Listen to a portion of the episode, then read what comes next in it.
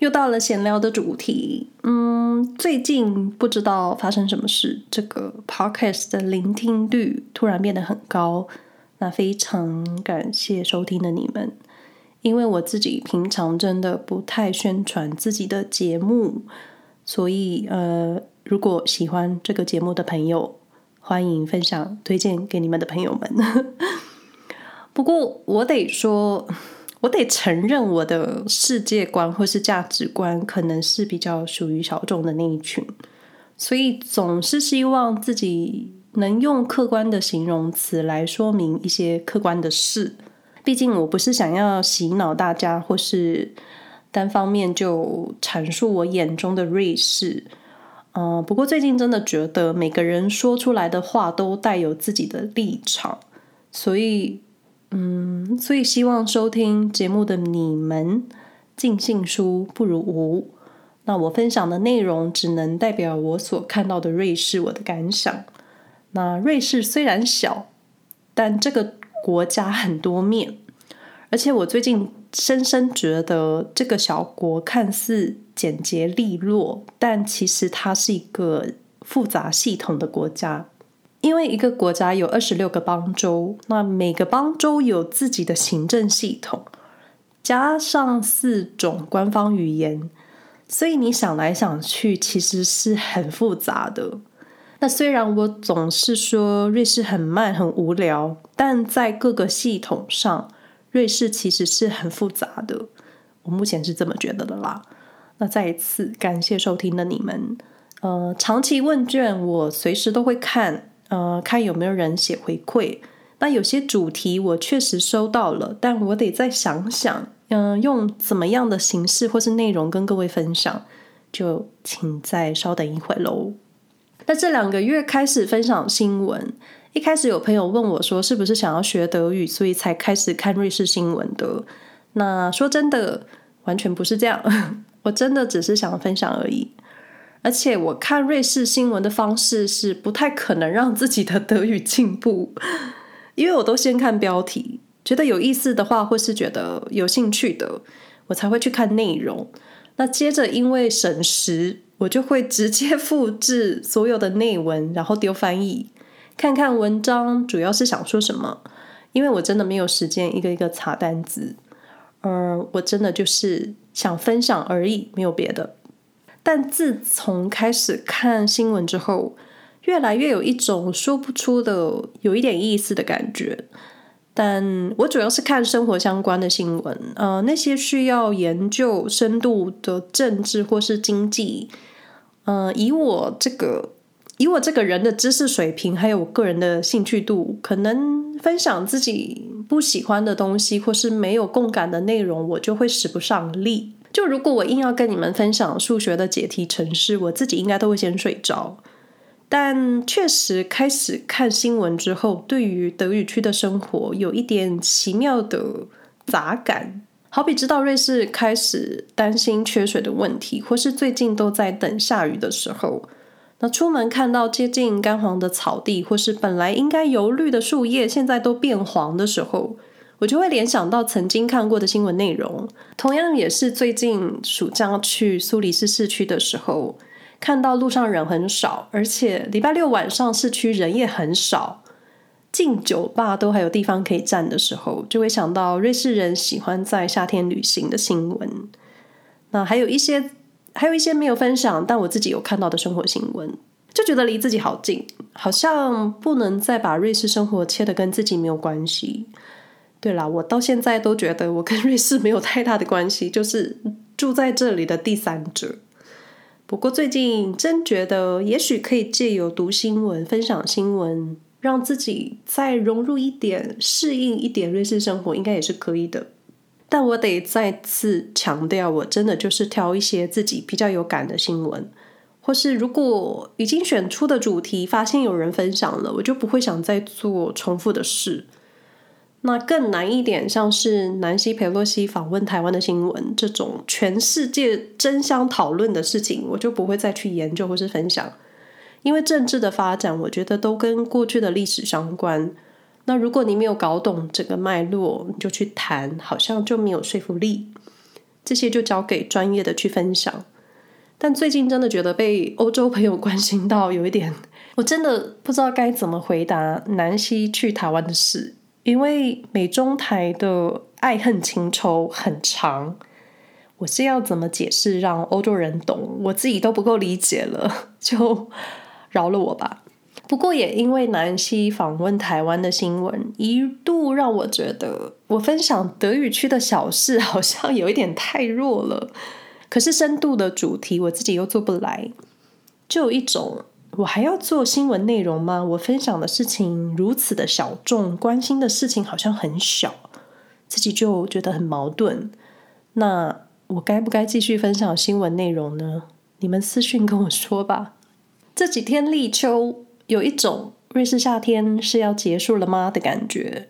那前几天没事看了一下瑞士气候，才开始有一种好像更了解我现在住的地方。那瑞士多山多湖，它属于高原气候。那典型的高原气候就是温差很大，阳光照射的角度更直接，是直接射进你眼睛的那一种。所以真的住在瑞士的人，我觉得很需要墨镜，不然你可能会先瞎。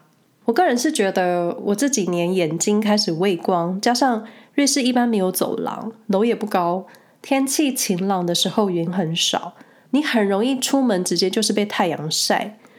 这一切在概略了解瑞士气候的时候，就豁然开朗了。我觉得瑞士移民局应该在发居留证的时候也做一本《瑞士气候环境须知》，毕竟高原气候可能会让我们这些。亚热带地区的人产生更多身体适应的问题，夏天太晒很容易中暑，冬天太干就会气喘这种。但我觉得这个夏天有一点让我体悟了“好好抓住夏天的尾巴”这句话，因为台湾的夏天是没有尽头的。那在瑞士就是你在冬天期待夏天，但夏天它太热了，你就只想躲在室内，就好像瑞士居民也不太容易。不过说来很奇妙的一点，夏天很热，但瑞士人很喜欢往南部更热的地方去旅行。我就有一种我我想要去北欧避暑，然后你们偏偏更喜欢晒太阳。我记得今年暑假开始的时候，三天两头就有瑞士最长隧道 Greta 塞车的新闻。那这条隧道它是南北瑞士通往意大利区的一条重要隧道。那它也曾经是世界第一长的隧道，毕竟瑞士山这么多，你你开隧道就是要让两地的距离更短。但南北走，你最快就只能走这一条路，所以暑假前期跟收尾的时候，三天两头就是塞车的新闻。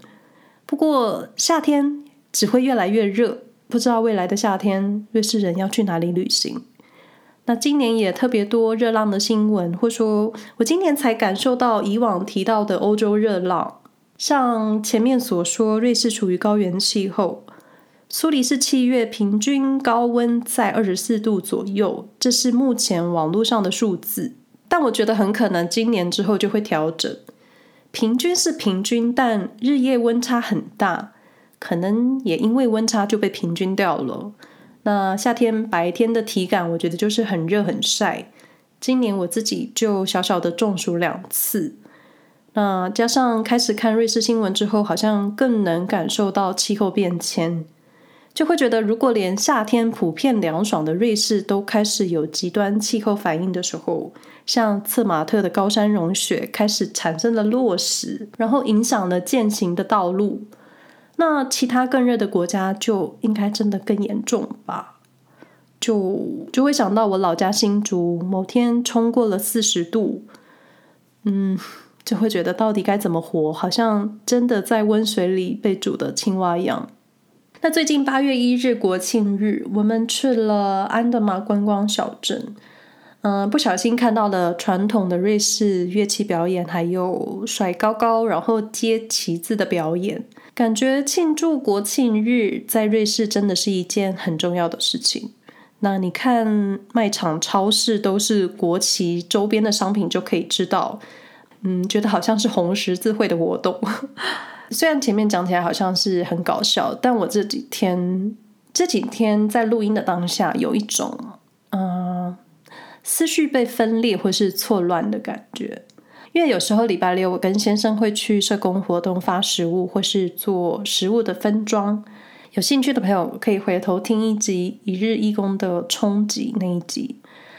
那每次做义工，我的情绪都要消化很久，因为每次都可以看到很多人性。虽然你已经知道这些事情在现实生活中会发生，但你每次看到都会有一种新的感触。那各国难民或是低收入户排队拿食物，中间可能会有一些纠纷，或是有一些感人的时刻。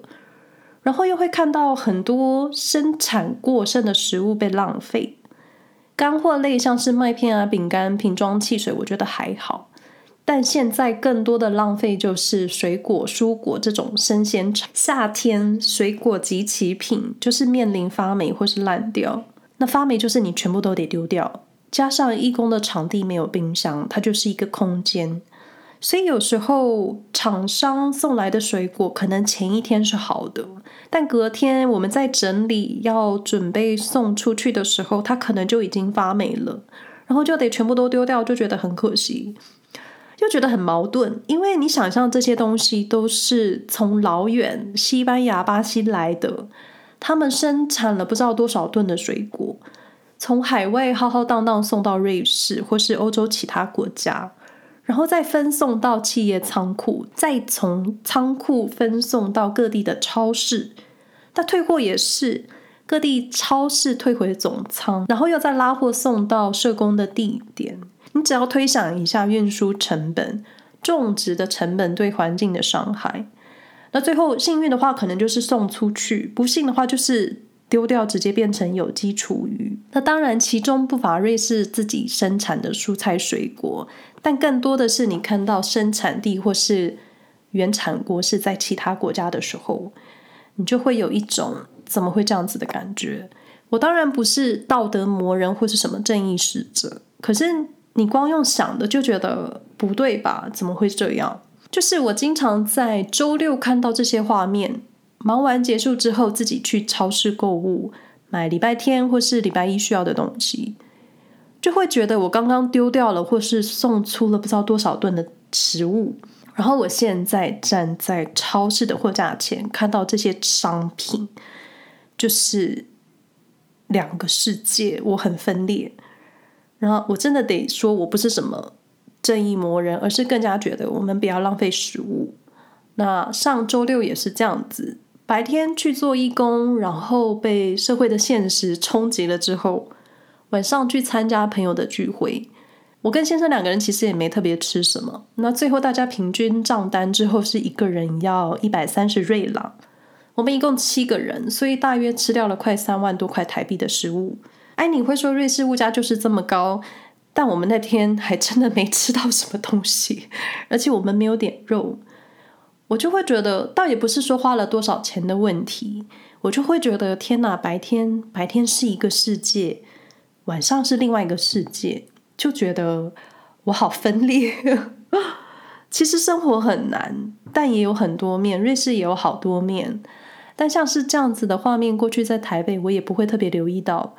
嗯，我在台湾的时候也没有做过什么义工，可能真的要亲眼所见，你才会有这种错乱分裂的感觉。然后你在每个人都想象瑞士很富裕的地方，发现这种。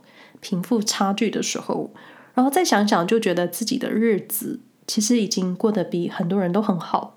闲聊就是无关瑞士太多细节，单纯就我个人最近的心情或是瑞士生活的一些想法分享，倒不一定，倒不一定是特别的事件，就是有一点想把自己的一些想法说出来。感谢你们的收听，那我们下回再聊喽，拜拜。